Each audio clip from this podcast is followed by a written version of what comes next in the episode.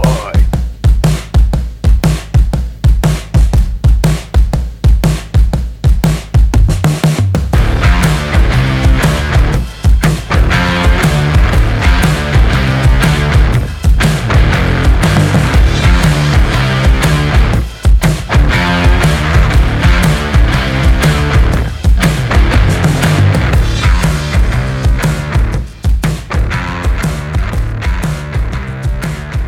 We are back. No, we did not forget about you. This is the You May Be Right podcast with JB and Paulie D, part of Elite Sports New York Radio, the voice, the pulse of New York City sports. Uh, Paulie D, how was your time off? You know, it was great, JB. Uh, uh, my, the wife and I took a nice, uh, nice little vacation down to Orlando to visit friend to visit uh, friends and family, and it was Okay. it was lovely. It was it was hotter than Hades down there. I mean, yeah, Florida. Think, but think. th- I mean, it was hot. Uh, I think even by Florida standards. Think the New York City heat wave, but crank up that humidity about thirty or forty percent, and that was Orlando the week we went down there. It was brutal. We flew back into the heat wave, Right. Because um, we, um, my wife Caitlin and I, we took a a Disney cruise from Vancouver up the Ala- up parts of the Alaskan coast. That and sounds lovely. It was nice. Um, wh- here's what I didn't realize: um, Alaska, beautiful as it is, you don't realize until you get there how much of it is the sticks. Really? Like we, we were there, the uh, the capital uh, Juneau, because we were there just dr- uh, driving maybe half an hour to an excursion. Wait a minute. You mean Alaska isn't from from northern shore to southern shore just a bustling metropolis? Is that what you're telling me? Yeah, Okay. Yeah, All right. I 'cause mean, the- because that's news to me, the downtown hub of Juneau. and exactly nobody else. So the downtown hub of it's Juneau. small. It's freaking Alaska, man. I didn't realize how small though. It's uh, like it's small. downtown Juneau, I didn't re- like you could walk through the entire thing in I don't know an hour. Yeah, no, it's not big. The cities aren't big. there. Yeah, Ketchikan is a tourist trap, but it's it's really cool looking once you pull in because there's there's what? this What? Ketchikan? yeah Alaska's first ever city. Oh wow. Okay. Yeah, and you wa- you walk in and you get off the boat. The first thing you see is this giant kitschy wooden sign that says in big letters "Welcome to Ketchikan, Alaska's first city." But on the whole, it was a great trip. Saw lots of bald eagles in the wild. Nice. Nice. Uh, saw some orcas uh, goofing around by the side of the boat. Took a cool video, which I'll show you later. okay. I saw sea otters in the wild. If you- sea otters. oh my god, they're so cute. they are adorable. Yeah. they, they are. They are an adorable animal. and um, I've according, only seen pictures, but they're adorable. according to the naturalist who was on the boat uh, on this little ferry we were taking around the ocean, these these sea otters were mostly boys, so they're kind of wrestling each other in open water. Mm-hmm. And I'm thinking, oh god, someone's going to drown. But um, now, have you been on a cruise before? I have been on a cruise, but never to Alaska. Okay, so you know that on the cruise you're going to see uh, some weird characters. You're gonna. It's yeah. You're that's you're kind of stuck with them. Yeah, You but know, you're stuck with everybody for for how many ever but days. it's pretty much free TV. right. it- in, it- in, in a good way and in a bad way, it- it's it's it's very fun. We kind of had the best of both worlds because I oh man this is this is going to be great for the show. I met a judge from Oklahoma who is a Yankees fan. Wow. And the reason he is a Yankees fan is because his dad played in the minors with Mickey Mantle, But yeah, that'll an Oklahoman. that will render you um, a, a Yankee fan for life. Yeah, he's uh he subscribed to the podcast. So Great. So Judge Richard Kirby, uh, Your Honor, if you're listening, uh, thanks for tuning in. Your Honor, as always, it's a pleasure to be broadcasting for you. Yeah. And last thing I'll say about the trip. So there was a guy on the boat. let- We'll say he was around 60 years old. Okay. dyed black hair and not a good dye job. Like- Like, Right. you're looking at this guy and you're looking at him. This guy isn't just Italian and swarthy. This guy paid a lot of money to have his hair dyed that color. Right. But also, he was a larger man. And um, okay, you're you're what like 5'10", 5'9"? Yeah. About five nine, five ten. Okay, so this guy was at or around your height, maybe a little shorter, Mm-hmm. about sixty, and a larger dude. And here's the kicker: I'm A little not more, little more heavy set is what you're trying to say. uh, even heavy sets being generous. a little, little more ample. He's a more ample gentleman. Yeah, and uh, I, he has, uh, uh, shall we say, unique uh, proportions. Is, yes, is that what you're saying? yes. Is And that what I'm, you're I'm saying? not trying to shame because like He's I- a man of a particular majesty. Is that what you're trying to say? Exactly. Okay. Yeah, and I, I just, just wanted to. how, how much further do you want to take the bit? And I, I, I'm- I think I'm done. Okay. Now, I, now I've got a bit of a gut myself, and I'm not trying to shame anybody, but Right. at least with with me, I know where my chest begins and my stomach ends. This guy they kind of mashed together, and on top to add insult to injury, he has not learned how to dress with these certain proportions. He's wearing, you know, like a Mickey Mouse T-shirt. The the jeans or the khakis hiked halfway up his waist, like typical old man fashion. Right. And like here, I'm going to demonstrate with my phone. He's kind of walking around like an action figure, like there, there, there, there. Okay, like so that. weebles wobble, but they don't fall down. they do not fall down. And and God bless this man. He was having the time of his life. Good. Yeah. Um, uh, and the cruise director was this little short blonde uh, British woman named Natalie, as was our activities director, who is like a loud British girl named Joe.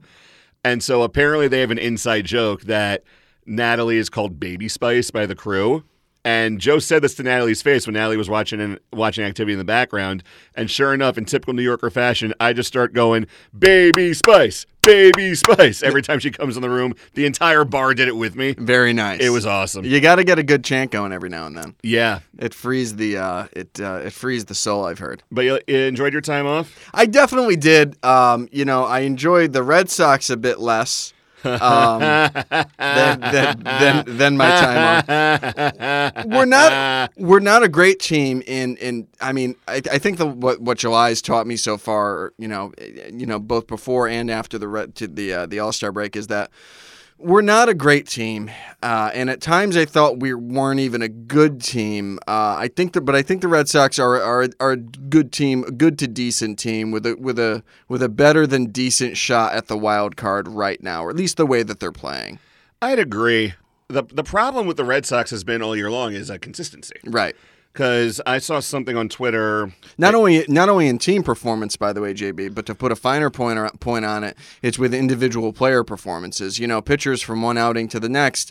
You know, Sale is a great example of this. From one outing to the next, you, you sometimes you don't really know what you're getting. Uh, I think the the least consistent would probably be Porcello, and because he is- uh, his performances have had the widest variance.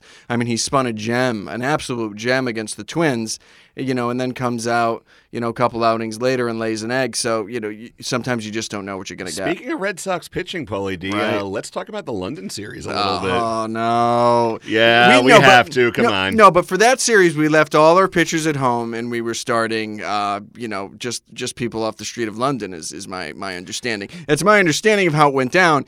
Uh, and that's the only understanding that I'll accept, and I will uh, and I will, will brand as fake news any other attempt to uh, to you know. Look, I- I'll say this much about the London series. It was fun. I liked it. Yeah, it was a fun, it was Actually. a fun experience. It's fun getting up at ten o'clock in the morning, turning the game on. Right. But I'll say this because it's happening again next year with the Cubs and the Cardinals. I think, which I think, again, you know, M- MLB doesn't do everything right, but unlike the NFL, they got this one exactly right. You send your rival, you send Yeah. your rivals over. You know, you send your best the teams London over. series results aside went about as well as anyone could have hoped. I think so. Yeah. yeah, the the problem is because it was so unseasonably hot for the first game and the way the stadium was structured, you, you mentioned before we went on the air, um, outfielders were saying in right field the ball knuckled, breaking balls weren't cooperating. Right. Um, I think that I understand that this was the best. This was the best stadium seats and capacity wise Sure. to get the most bang for your buck. But given how hot it was, given how the ball pretty much was traveling out of there at breakneck speed and not favoring the pitchers at all, Right. I think that next year you need to either now now not next year, uh, but start if you want to continue it after that. You have to consider a moving it to one of the cricket stadiums and just take a bath on, on capacity, Sure. or maybe like cordon off parts of the field for standing room only. What's the capacity on those cricket stadiums? You know what? Let's actually look that up because Is it is it twenty thousand? Is it ten thousand? I'm gonna look up the Oval Cricket Ground in London because that that's the big one from what I Right. understand. But look, I mean, the Red Sox do just fine in arguably the smaller with arguably the smallest park. in Oval's baseball. capacity for cricket is twenty five thousand five hundred. I mean, that's a small park. That is a small park. but it's not so small that it would shame a major league, two major league franchises to play in front of it. You know what I mean? Absolutely not, because you know because you know that with all the American expats who live in London, just working in the financial industry, Right. you know that whatever money you lose at gate, you're probably gonna make up for in merch. I and would assume. concessions. I would assume in ticket prices, ticket prices as well. Um, you know, are gonna are gonna go up accordingly. You know, because Yeah. of the, because of the lower uh, capacity, ticket prices might be you know for at least the best seats might be through the roof. But that's kind of what you want, right? You want to build demand. Scarcity helps do that, and I, I don't actually see why why that would be a, a terrible idea, unless unless you don't think you can actually you know get a get a major league baseball game in there because I'm not I'm unsure of the field dimensions, you know. Yeah, I mean, you have to get a little creative with the field dimensions. I mean, the one the ones at London Stadium where uh, where West Ham United plays, um, it was now it was less than 400 feet out to center, Right. but the, but the center field wall was 16 feet high, so that kind of leveled it out a little bit. Right. Um, And there was an acre. There was acre upon acre of foul ground.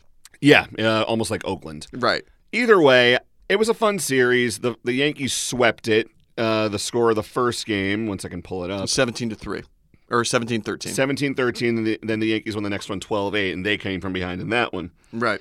I, I mean, look, both teams' uh, offenses, both teams' offenses have quitted themselves really well. It's the fact of the matter is, I mean, Alex Cora gave an gave a gave an interview um, afterwards and, and stated that you know we just weren't ready for anything. We were tipping pitches. We were doing everything wrong out there. This, that, and the other thing. I don't think it was necessarily tipping pitches. I think that it. hey, that's what he. what he that, look. That's what he said. And I, if that's what, if that's his story and he's sticking to it, great, God bless him. But I heard commentary and I, there was Twitter. Uh, infielders couldn't see the ball because of white seats. The Right. sun was getting in the way. Breaking balls weren't breaking. Breaking balls weren't doing a thing. It was like it was like batting practice, Right. Practically. Um, but like I said, it was fun. I think MLB got it right. Um, now all we need to do is focus to the next Yankees Red Sox series, which starts tomorrow at Fenway. It's and- our first home series. I know it's the first time the Yankees have gone to Fenway this year. It's kind of a shock. Right. Uh, halfway through the season, I mean, the, you know, it couldn't come at a more dire time for the Red Sox, I don't think. Uh, coming off of uh, of a kind of sneaky series win against the Rays, uh, where they, you know, they jumped all over the Rays the first game of the series and they kind of hung on uh, yesterday. They dropped the third game of the series today.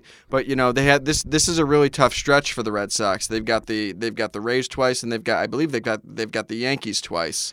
Uh, yeah, because we've got we've got four at Fenway. Then we got Monday off. Come home for two against Arizona, which I'm gonna I'm gonna try to go to at least one of those. And then we games. got and then we got four more at the stadium, don't we? Or three more Uh, at the yeah, stadium? four more. At, uh, yeah, there's four more at the stadium because Saturday's a doubleheader. Right, so- and uh, I'm going. I'm going to the Friday game with my wife and my father-in-law, who who is a Red Sox fan. Right, that should be a blast. Um, It's gonna be a that should be a blast for him as, as he watches the Red Sox we get took destroyed. him. We took him and his wife to their first ever Yankees game uh, last year. Good part to watch a ball game in. Yeah, yeah, know? because because our seats are in the left field bleachers.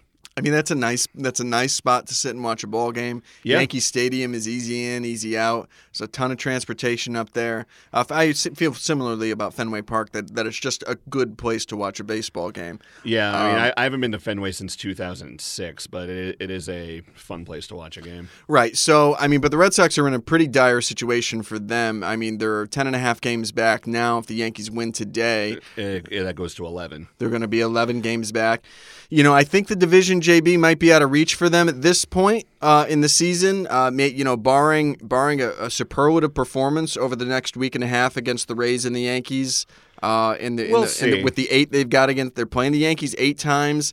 Look, if they win seven of those, now the division's back in play. Do I think they're going to win seven? No, I don't. What they need to do is they they just need to keep trying to win series as many as they can and stay ahead in the wild card because the Yankees are in you know the Red Sox are in real danger if they if they underperform at Fenway this weekend. Uh, they're in they're in they're in real danger of watching the Yankees run away and hide with this thing, Especially before seeing- the, before the end of July. And two of these games being nationally televised certainly doesn't help matters. Uh, Right. let, us go over the pitching matchups real fast. So, Sure. So Thursday, uh, we've got Tanaka, Masahiro Tanaka against the aforementioned Rick Porcello. This game, it's it's hard to say because Tanaka, his last few games, he's gotten off to a very strong start, but then he's kind of had one, that one bad inning. sure. Uh, he was cruising against the Rockies uh, this past weekend, and then just gave up five runs in an inning. The, the Red Sox haven't done terribly against him this year. Um, yeah, I mean, Tan- I mean Tanaka, he can hold his own against the Red Sox. Right. Uh, it's just a matter of if he has that splitter and that slider working because Sure. he because he depend, depends a lot on chase rate. I think that depending on which version of him shows up Right. um, and how aggressive the Red Sox are, that could that could be a toss up. The real game, the next game after that though, and this one I think is is going to be a slugfest. You got James Paxton, who's been struggling as of late, against Andrew Kashner, the newly acquired Andrew Kashner from the Baltimore Orioles. I actually think that's going to be a W for the Yankees. I do. Uh, given how Paxton has performed against the Red Sox this season, um, I think I think the Red Sox are facing an uphill battle with with Cashner on the mound. Cashner, they brought in Cashner to stabilize that fifth spot in the rotation, right? Yeah. Th- that fifth spot in the rotation where their ERA has been otherwise seven point seven four. right. You know, so you can't win games that way. If you- ev- every fi- ev- every fifth spot in that in the rotation, you're giving up eight runs a game. You're not going to win those games, right? So they brought him in to stabilize that, and he really hasn't done that. I think he's underperformed given how he performed early in the year, but maybe this is who Andrew Kashner always was, and he's just regressing back to the mean. I don't know. What I do know is James Paxton's stuff is certainly superior to Andrew Kashner's. See, it's funny you mention that because just today on E ESNY, I had an article go up about what's been going on with uh, with Paxton because he has not looked himself as a whole this season. Right. Uh, Except for early, early, early. Right. Ever since ever since the knee, he ha- he's been kind of touch and go. Yeah. And he himself even said that when he came back, the knee wasn't feeling 100%. He was going to pitch with a brace on. And it's on his left leg, and then the land leg is important. Yeah. So on the year, he's 5 and 5 with a 4.20 ERA, 1.47 whip. Now, I went to Fangraphs. I tried to diagnose the problem. Sure. Found two things. First up, his walks per nine innings are up a little over a point. Last year, he averaged, I think, about 2.74. Right now, they're at about 3.6. All right, so it's a con- that's a control issue. Yeah. So, and um, based on how he looked against the the Rockies, I mean, three and a third innings, five hits, seven runs, four earned, three walks, six strikeouts. Yeah, they jumped all over him. yeah. And since he came back from the knee injury on May 29th, Paxton is two and two with an ERA north of five That's in the month of June. Two, significant, Two and one in the month of June, but has but had an ERA over seven. right? So, and now, now that number that number's very inflated because in two separate starts he gave up six earned runs. Yeah, Um, but on top of that, I looked at his pitch usage. Now he's primarily a fastball guy. That's not Yeah. going to change. right. But what are his other pitches? He has a cutter and a knuckle curve. Now, just for comparison, I'm, I'm pulling up the Fangraphs page as we speak, so bear with me, folks. Dang. Okay, but either way, one I'm going to get the percentages down in a second, but one thing I noticed is that this year he's throwing his cutter a lot more than he's thrown his curve. Now, to put that in perspective, here are the numbers on that. He has thrown his fastball. Now, his fastball velocity isn't down, so that's not a problem. No. The control is. Right. So, which is a mechanical issue, which is a landing leg issue, I would assume. yes. So he's got. So last year for the Mariners, he threw his cutter 14.3% of the time, average velocity 89 miles per hour. Threw his curveball 21.5% of the time, average velocity of 81.2. This year, he's thrown the cutter 21.1% of the time, and it's down a mile per hour in velocity. The curveball he has thrown 14% of the time, and that's down from 81.2 to just 81. So the velocity there isn't an issue. Right. But maybe something's going on with the with the knee, with the jo- overall control, where he's trusting the cutter more than he does the curve. Right.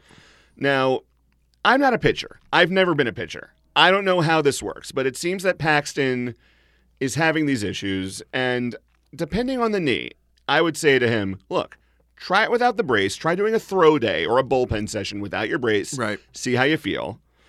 Or if not, like try just go back to the curve more. Trust your stuff. Well, or do you shut him down for a certain amount of time to I don't try to think let it- him heal? Eh, I don't think it shut him down a certain amount of time because because knees are tricky. I've had Right. ba- I've had bad knees ever since I was a teenager. But that said, Dustin Pe- Dustin Dustin Pedroia can tell you all about how tricky knees are. oh yeah, is he is he going to be back this year at all? No, no, he's not. I think Oh, that I, jeez. he's, he's he's probably all done. Oh, but the, I jeez, mean, Rick. but but the, the but the point is, but the point my my only point is, do you do the? I think the Yankees are would actually be deep enough to shut him down for a certain amount of time, and just be able to kind of coast. That's hard to say. The way be- this lineup can mash the ball, and you know the way that bullpen, is, the- you know how as good as that bullpen's been, um, you know, I, arguably they could do it. I mean, the danger is you fall right back to the Red Sox and the Rays, and then you're in a dogfight the rest of August and yeah, September.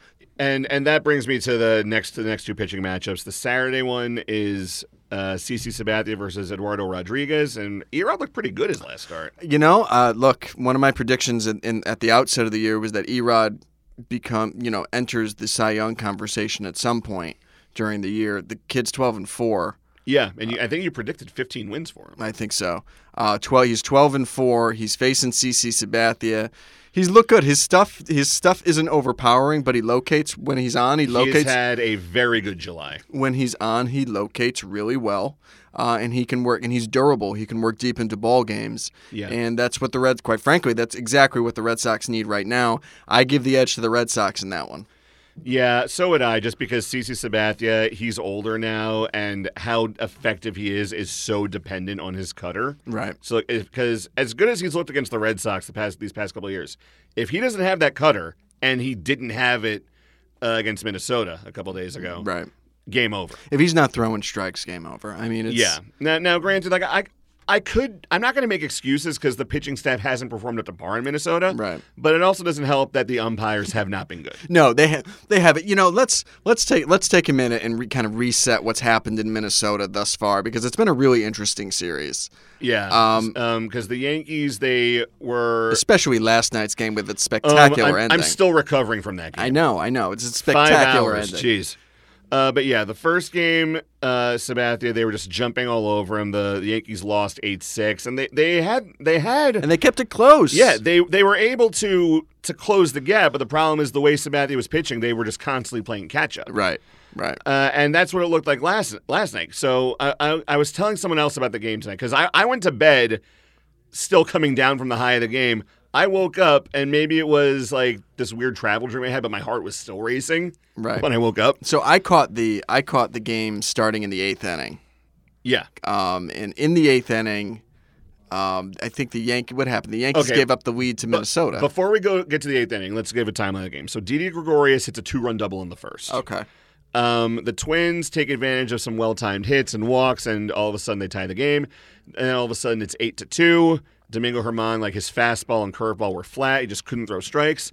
The Yankees keep they make it eight five with Gregorius with a three run home run. Oh, I didn't realize that. Yeah, and then all of a sudden it's nine to five. Then it's nine eight because you had Mike Talkman with a with a key double. Uh, just missed a home run because they got that high wall in right center. Right. Judge just missed a home run. He had a two run double. So all of a sudden it's nine eight. Right. And nobody's missing any bats, you know, in this game. Yeah. You know, everyone's everyone somehow is finding the Oh, barrel. no, of no, the wait, bat. I'm sorry. Judge only had a one run double because Urshel, uh, or somebody uh, hesitated and had to stop at third. Right. Um, so then who comes up? Gregorius after a well timed walk from Luke Voigt. And Gregorius just launches one to right field off the wall. Suddenly the Yankees are up 10 9. Right. Then Zach Britton comes on, gets one out, like wrapped right That's back where to him. so that's where I came on. Yeah. When the Yankees when the Yankees went up ten to nine. Right. So Britain comes on, gets one out, walks a guy. Miguel Sano, who is, I guess, the right-handed Minnesota version of David Ortiz, just Right. because he's a big old Dominican dude. Right. He's Is, just he, is, he's he, Domi- is he Dominican? I, I'm not I'm not actually sure. So Yeah, I, I let's, was, look- I'm let's not look gonna this up. ca- Let's look I'm- this up I'm not because I gonna, don't want to catch heat for that. I'm not gonna comment. But he's Uh, a, he's been he a, is Dominican. he's yes. been a beast. six Six four two sixty. How many uh, what is he? Twenty five home runs in the year, something like that? No, he doesn't have that many. I don't think. you sure? Uh, he's got sixteen. 16. Uh, I, well, Yeah. you know, they say they uh, He's also been hurt a lot this year, so he, he's only batting 232, but he's got 16 homers and 32 RBIs, and he had two home runs last night. And as you saw with the the go ahead one to make it 11-10, Right. the guy can mash. No, he can. He's a, he's a big burly dude. Yeah, and so then the ninth inning comes, like Yankees fans are like, all right, here we go, tough loss, but hey, at least we showed fight. Right. Um, so another well timed walk. Sure. Uh, I think also from this was the one from Luke Voigt, two out walk in the ninth, and then who comes up?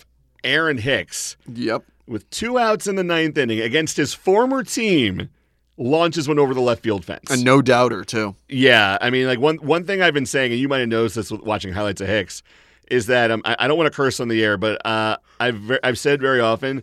The only way to describe Aaron Hicks's home run swing is "fu." it is an "fu" swing. It's Right. like, uh, pff, all right, get out of my face. Right. Right. Uh, Like from the left side, it's almost Griffey esque. A nice nice bat nice bat flip at the end of it too. It was great. Yeah, It was a very very nice bat flip he had. But bottom of the ninth, you and I had lots of conversations about this. Aroldis Chapman could not get it done. No, he. Couldn't find the strike zone to save his life. I mean, I I assume it. You know, uh, you know, I assume he couldn't find the slot. You know, he just couldn't. He, Yeah. he just he just couldn't. You know, get, he just couldn't g- get his velocity under control enough to to reliably be in the strike zone with Yeah, it. he had three walks. He gave he gave up a sack fly. So as a result, he's throwing this, and it's crazy because you know usually somebody's get me over fastball is is significantly diminished from their actual from whatever the velocity they can do. His Yeah. get me over fastball is 95 miles an hour, Now- which is crazy. Now that's, let, that's let objectively me know, crazy. Let me know if you notice this Sure. because I noticed this at, later on in the outing. His velocity actually went up, it did. so I'm wondering maybe he didn't have enough time in the bullpen. I think he, I, I, I think he had trouble finding the slot. Like Yeah. he's he had to he had to get or, or as you maybe as you would say, you know, oh, what do you know? You don't know baseball. Well, uh, eh, let's let's just say then he had trouble getting in the flow of the game, and he Right. really didn't. He really wasn't in the flow of the game till pitch about 24, 25. Yeah. I mean they blew their chance. Um, you know, with the with the sack with the sack full. You know, yeah, I they- mean Jorge Polanco already had a home run on the night. He he was killing the Yankees the first two games. right. You got to wonder if he hits that just a little harder, maybe it goes over Mike Talkman's head. Right. Or uh, you know, was that was the was the Didi Gregorius flip to uh, to to the second baseman in that inning? Or was No, it no, in the that- that next was in the 10th, inning? that was in the okay, 10th, because yeah. that was an amazing play as well. That was an amazing play. Yeah, um, I thought for a second maybe he uh, got Rosario at first. Right. I thought he, Or- or- I, I wait, was it thought he might, Rosario? Oh no, I think it might have been Adrianza. I thought I thought he might have gotten the first base runner. Eh. Yeah. Uh, or that he might have a chance to. It was just a it was just a really pretty play, but we'll, you know we'll get to that in a second. But yeah, as far as the role of Chapman goes, I I thought they had him on the ropes, but you got to beat him there because if you don't beat him there, I, I don't I didn't have any faith that Minnesota could miss any bats in extra innings. and I Yeah. thought they I thought they'd come away with the loss. Yeah, and and uh, Aaron Boone said in his post game presser what the reason he didn't have anyone warming up. He goes, "Look, we've had a gr- it was a big game, like go big or go home. Like It's- make it's- make them hit your guy." It's the blessing and the curse of having a top line closer. Yeah, when you get to the ninth, there's nobody else to go to.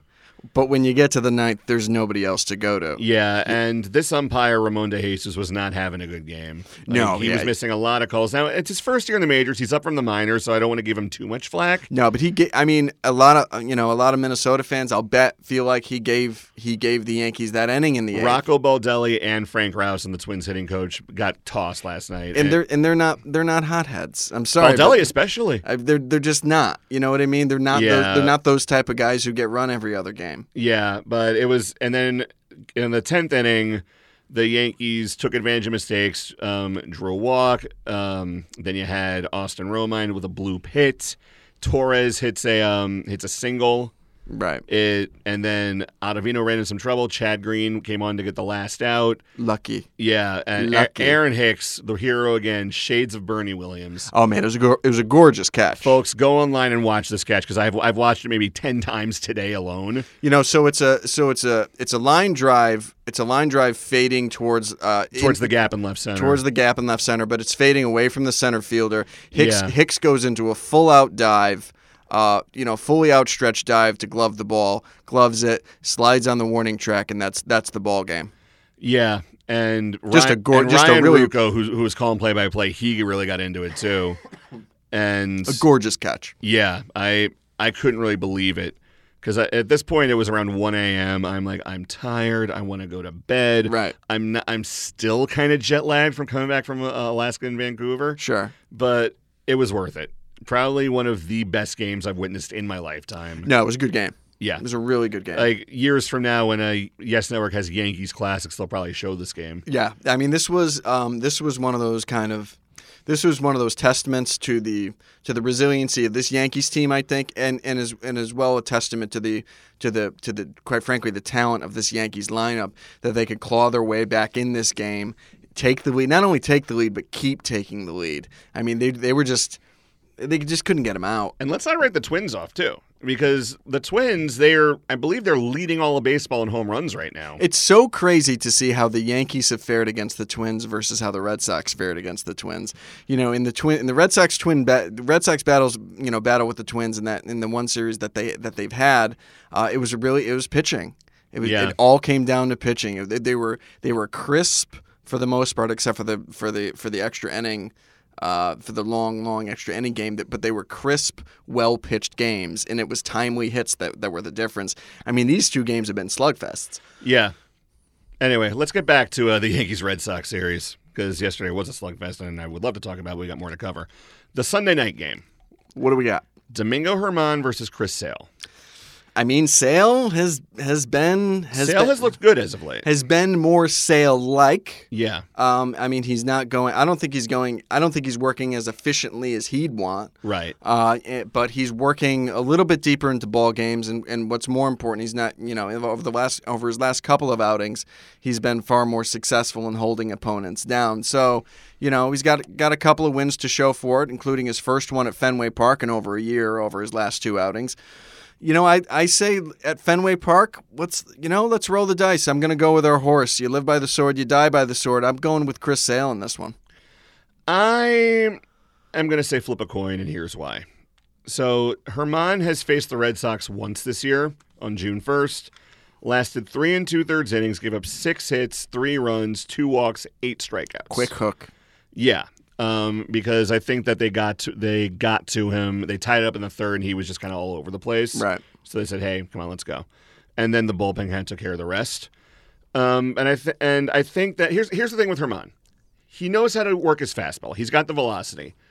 If he has his A curveball against the Red Sox, because he's got a pretty high chase rate, Right. I think that Good night, good night, and good luck, because we just saw from Charlie Morton today. yeah, Charlie Morton had his A plus plus curveball working today. They couldn't figure him out. yeah. And whereas and Herman, he's also incorporated a changeup. He's learned how to pitch this year. Right.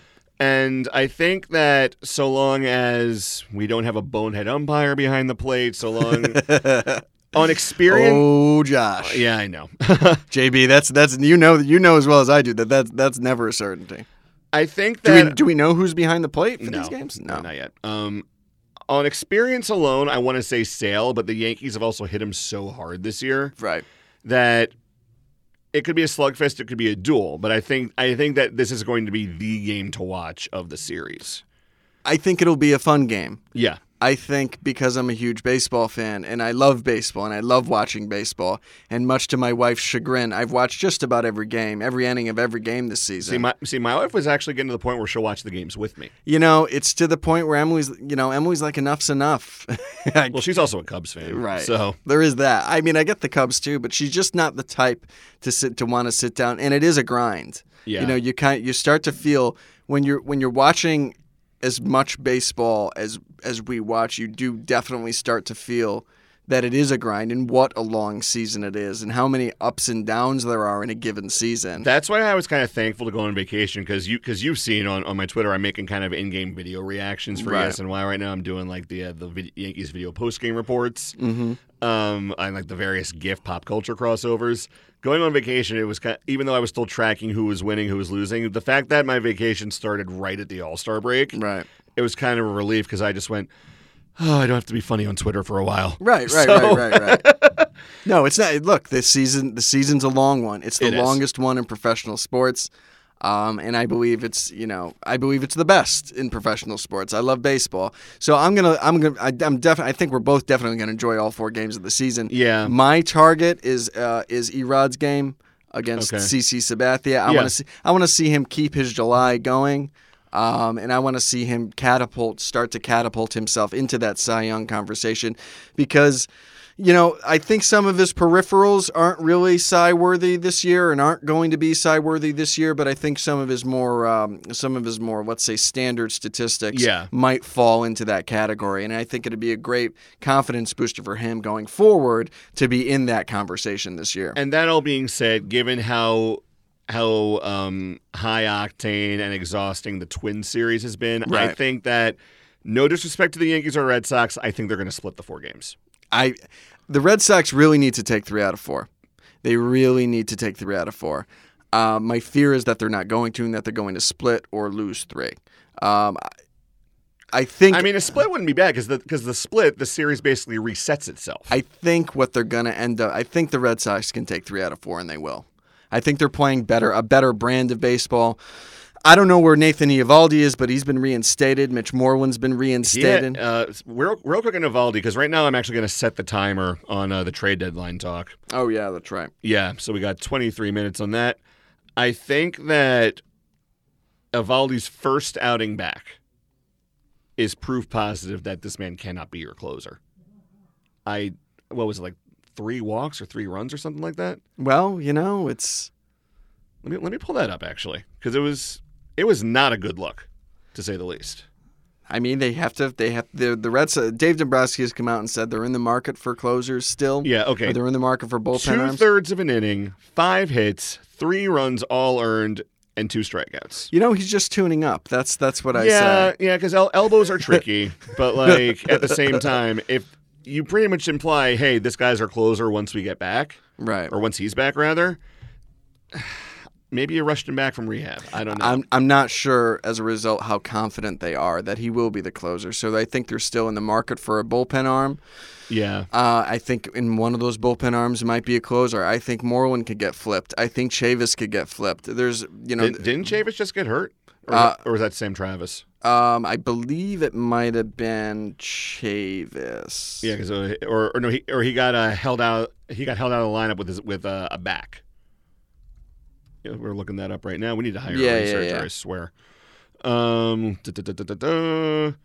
yeah, it looks like um, yeah, he pinch hit uh in, on Tuesday.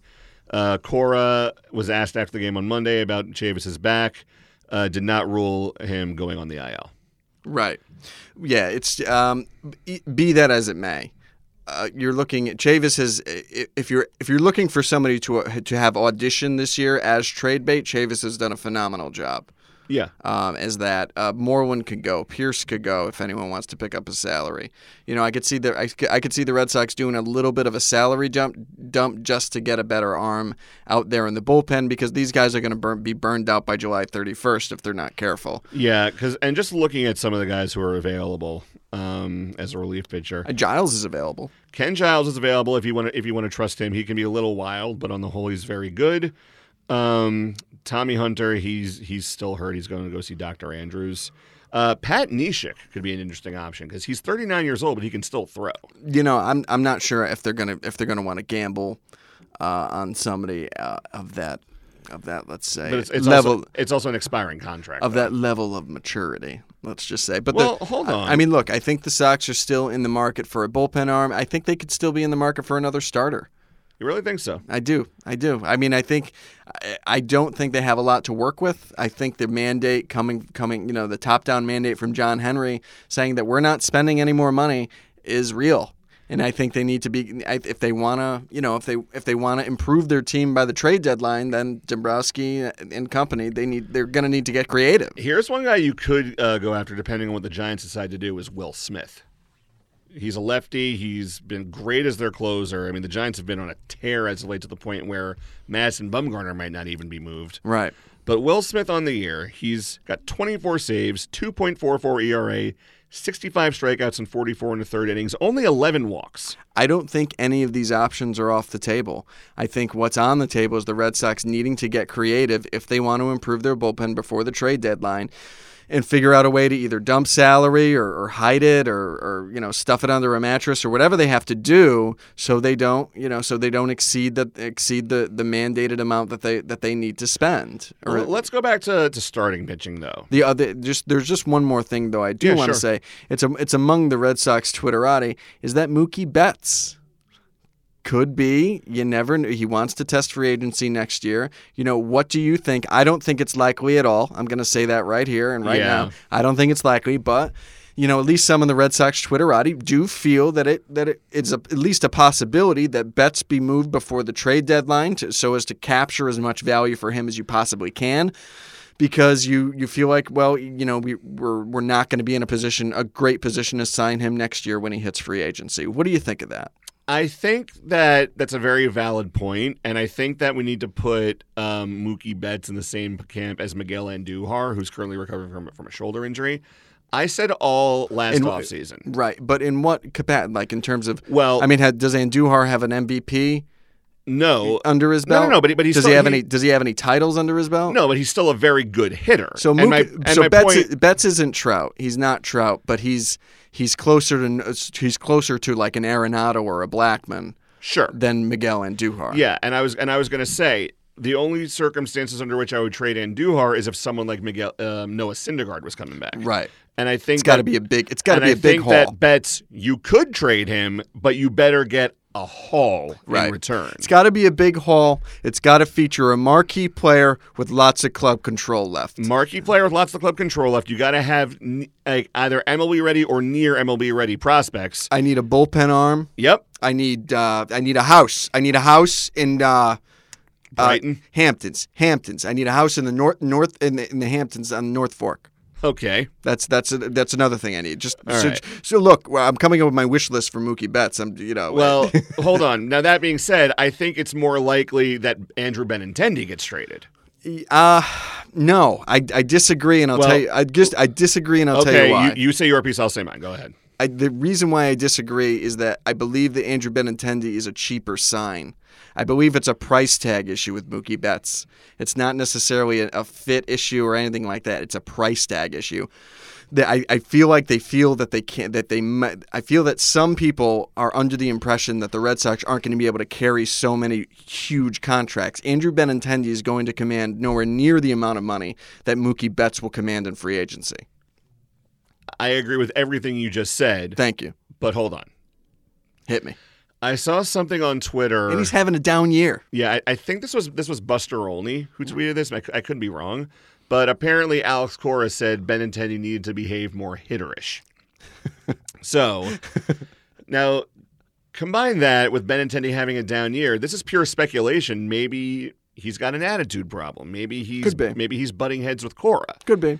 He's still got some team control left. Right. He was runner up in American League Rookie of the Year. Right. So why not just try to sell high on that You can't, how are you going to sell high when he's having a down year this year, though? That's the that's analytics?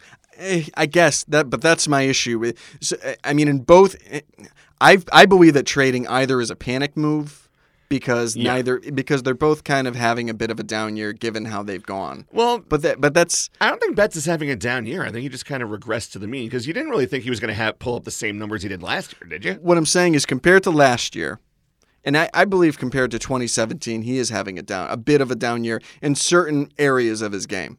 Okay. You know, uh, s- so why would I want to sell either of these guys at the lowest point, at, at- at their low point? At this, you know, you know what I mean? Why would why would I want to try to flip them?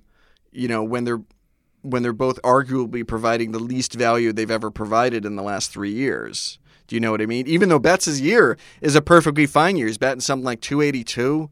Uh, he's got 90 runs scored. He's on pace to break the amount of runs scored that he had all last year. You know, so so Yeah. so in certain areas of you know certain areas he's gonna he might even exceed last year, equal last year. In certain areas he hasn't been. I don't think anybody would deny that he's just quite simply hasn't had the same impact this year as he had last year. But still, the Red Sox are in the top. I believe it's still in the top five for runs scored, and you know Devers, the up years from Devers and Bogarts and Vasquez. Devers has really surprised me this year. I- this is Devers' breakout year. Yeah. Uh, look, I mean, if I mean, if, if, if you believe in selling low and if you uh, sorry, if you believe in selling high and buying low, the time to sell the time to sell is now for Devers. You know, you get you get your haul and you try to the you, Red Sox are first in runs scored, if you believe that. right. No, I mean they, they mash. This team mashes. Them and the Yankees are one and two. Uh, Red Sox have 580, Yankees have 578. this team mashes, and a lot of and a lot of it is due to Devers and Bogarts. Yeah. I mean, they're just having phenomenal years. Well, Bogarts just got extended, though, didn't he? He did. Yeah. And I feel like there's a there's a certain part of the clubhouse, and this is total conjecture on my part. I haven't talked to anybody affiliated with or even three degrees separated from the Red Sox clubhouse. But I- Sure. but I feel like there's a there, there I feel like it, it is possible that there could be a sense in certain areas of the Red Sox clubhouse a- as to a, a lack of security. Some guys feel secure, some guys don't feel so secure, and I think it you know things like that can affect your play Yeah. you know, if I'm not going to be here for the long haul, what do I care? I mean, I, uh, have you read The Bronx Zoo, uh, Sparky Lyle's book? No, I've never read that. Oh, it, it's great. He pretty much kept a diary of the 1978 season because 1977 he won the Cy Young Right. as the Yankees closer, but then uh, George Steinbrenner went out and got Goose Gossage, Mm-hmm. and Lyle was like, uh, "Okay, um, what about me? Trade me." So pretty much the it, it chronicles how the entire season he's trying to negotiate a new contract for himself, Right. and he gets his money, but then he just doesn't like his role. And so then he's talking about, oh, maybe I want to be traded. I, I don't want to be here anymore. And he got his wish. He got traded to the Texas Rangers. Right.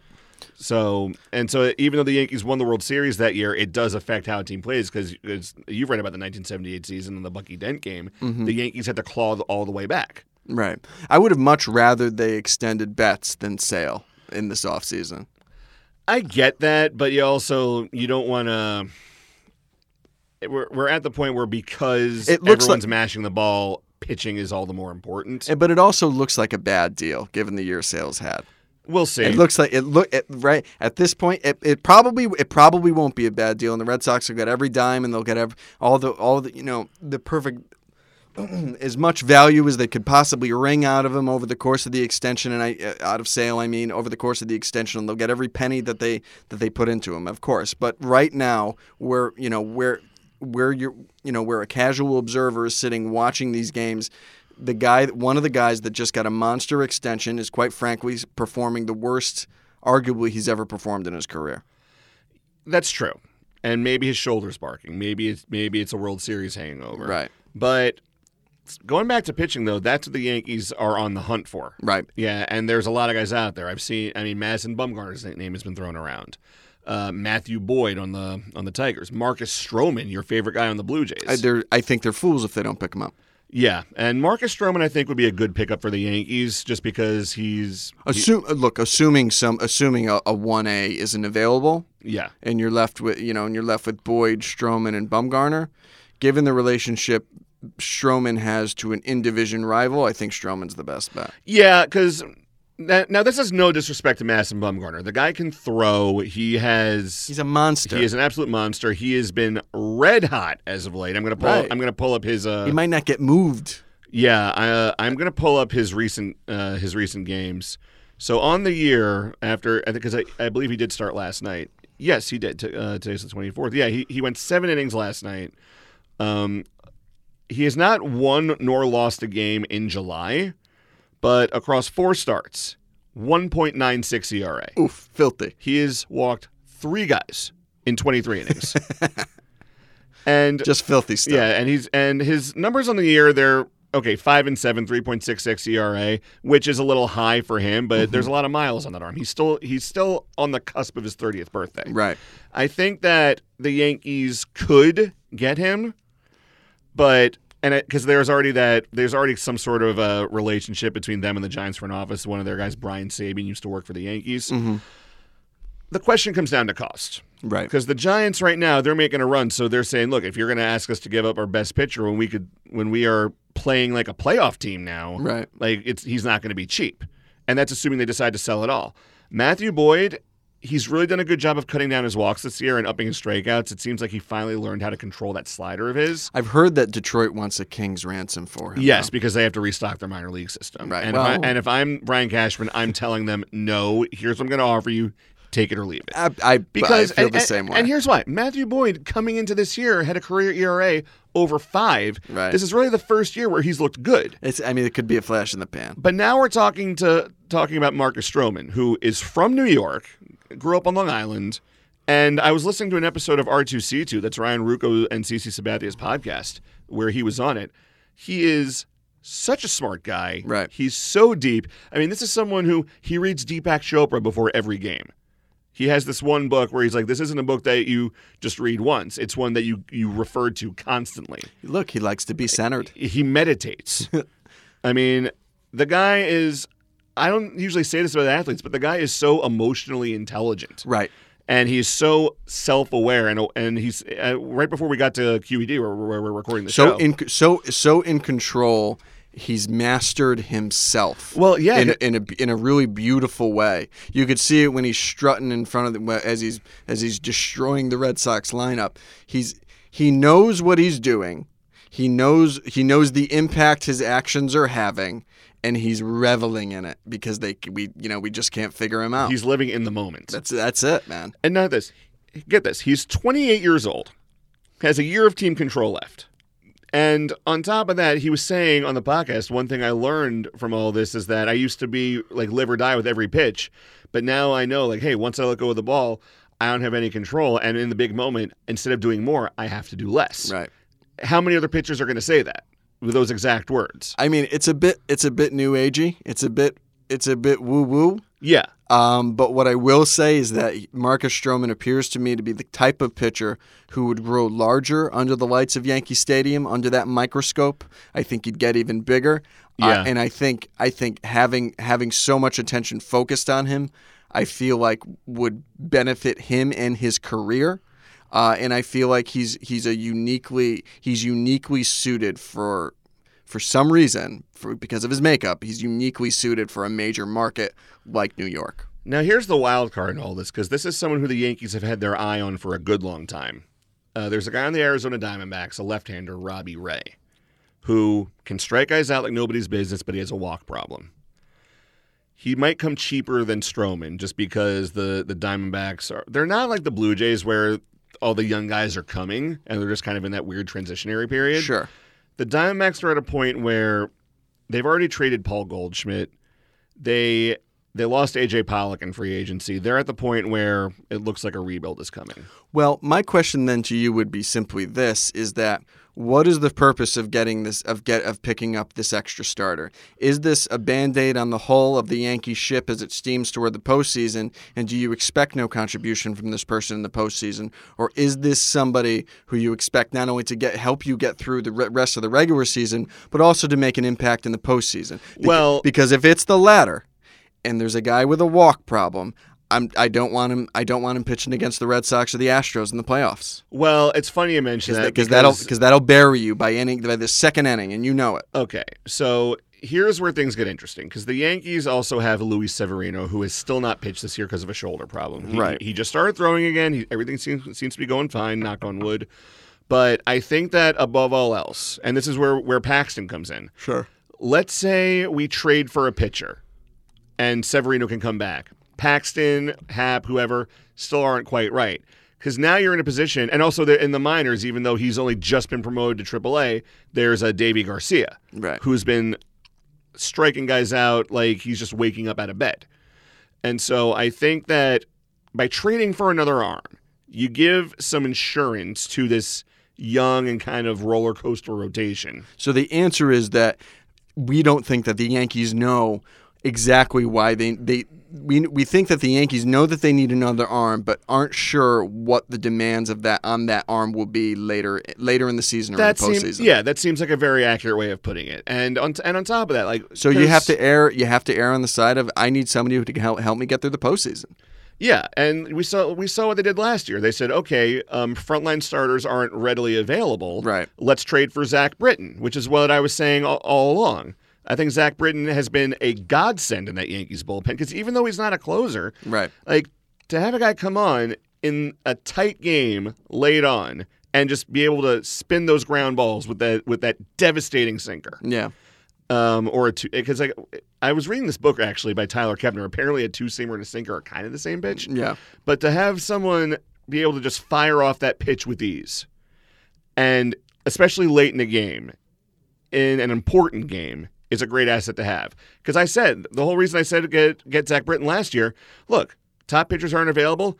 Add to add to a position of strength. Right. The bullpen's already great, but this time if you add another arm who can eat some innings, and I'm talking, and this goes for Ray, Stroman, Bumgarner, Boyd, any of those guys. If you can get any of those people to pitch minimum six innings a night, then you can rest your bullpen accordingly. Right. Because I said this in another article They I wrote can't for E use- ESNY. You can't rely on your bullpen to get four innings every night. They can't use an opener either every fifth game, you know. Uh, they haven't really. They haven't been doing that since Herman came I'm back. not I'm not I'm not saying that that's what they've been doing, but I'm saying that you know, after a while, the bullpen bullpens get overtaxed when they're overused.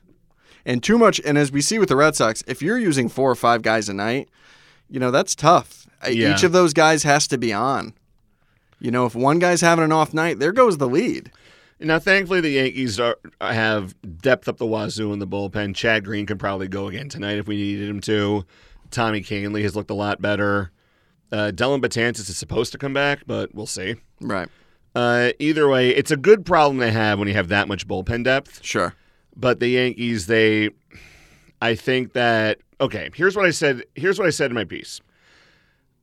If they trade for a starter, they're the Expendables. Now you've seen the movie The Expendables, right? Yes. Okay, so okay, it's a bunch of old and young guys on paper, hmm but you know what you're going to get, and you're going to have a fun time. Right. And if they don't trade for an arm, they run the risk of becoming the towering inferno, where it looks good on paper, but it's really a hot mess. Right. Well, it's a house of cards. Yes. You know, one one you know one spark sets the whole thing afire.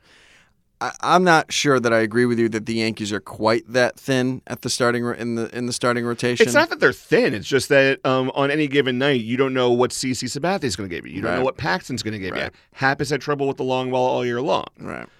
But it's just a matter of you need to p- add some stability to that rotation. All right. So, gun to your head, who do you want? Stroman. Yeah, I think Stroman's the best bet. Yeah, I mean, I've Or wanted. to- Bumgarner, I if wouldn't. they're going to give him up. I wouldn't mind about Bumgarner if he's available, but it's a. It's got to be for the right price, and b. His hard contact the past couple of years has, I think, gone up by twenty something points. Yes, but his July has been spectacular. It's one month, and Yankee Stadium is a lot different than I don't even know what it's called anymore. AT and T Park. Pac Bell, No, that was what that was before AT and T. right? But either way, that's a pitcher's park. We have the sh- the short porches on the right and left side. If you, I think getting someone with in division experience would be the best. Yeah. And Stroman, like he, his numbers in Yankee Stadium aren't the best, but look at who he's been facing. Right. So I think that if you switch the uniform, sure, you, yeah, He's it- going to it give could- up It some could more long work, balls. yeah. But at the same time, do you want him to be J Happ, who was lights out for us last year, or Esteban Loiza? Right. Well, we'll see what happens. We will see what happens. Either way, it's um, it's going to be a very exciting deadline. Someone's going to be moved, and uh, teams are really going to make moves closer closer to the date this year because, as you know, there's no more waiver trades this year, Absolutely. which I'm actually okay with. Yeah, so it should be a nice little feeding frenzy we get at the end of the month. It's going to be like the buffet at the Borgata. Gun to your head. What do you what do you want the Red Sox to do? Um, We got- right. we got a minute left. Go ahead. I, they they've got to get another bullpen arm if they don't if they move Uvalde back to the starting rotation and just just stick with the original plan and get yourself another arm in the bullpen. Get it, get yourself a, is if you need to move some salary and get a top line at le- or who at least somebody who at least who is at least on paper a top line a top flight arm uh, for the for the back of the bullpen. Now here's another question for you. If the Red Sox continue on on this current path, like miss the playoffs right after the World Series, how much do you blame Cora? I don't. I blame whoever plan whoever put the roster together, because one thing I've been saying m- most of the season, really since about May, is that they built a team that they're like some pa- New England Patriots teams I've seen in the past. It's a team that is looks great on paper when an all cylinders are firing, firing. They're a juggernaut, but the second one thing goes wrong, and something always goes wrong in baseball, especially in the bullpen. Second one thing goes wrong, it tends to fall apart a little bit. I would blame whoever's the architect of this. y- You know, if they miss the playoffs, I would blame whoever the architect of this roster ultimately was, and that's Dombrowski. All right. Well, that's a fitting end. Right as the timer goes off, that's all the time we got today, Paulie D. I Oh man, know we could sit here all day and talk if we could, but we can't. We don't have to go home, but we can't stay here. All right. Uh, thanks for listening to the You May Be Right podcast, folks. You could find me on Twitter at Josh B E S N Y. Uh, are you still at, at Paulie D says? Uh, at Paulie D says, All right. Uh, you still doing another socks blog? I am. All right. Uh, wha- tell us about that for a hot second. You know, just hasn't been updated in a little bit, but looking forward to some uh, longer form stuff in August and September. So stay tuned. All right. So uh, special thanks to E ESNY. Special thanks to the QED at Astoria. Yes. We'll always love recording here. They got great raspberry iced tea, which I've been drinking this entire broadcast. They really do. All right. So hopefully uh, the Yankees and the Red Sox can get some things done before the trade deadline. Thanks to Robbie Sabo, Sabo, E ESNY, the pulse of New York City sports, and the voice of New York City sports. And you know what they say, Paulie D? And what's that, JB? You may be wrong, but for all I know, you may be right.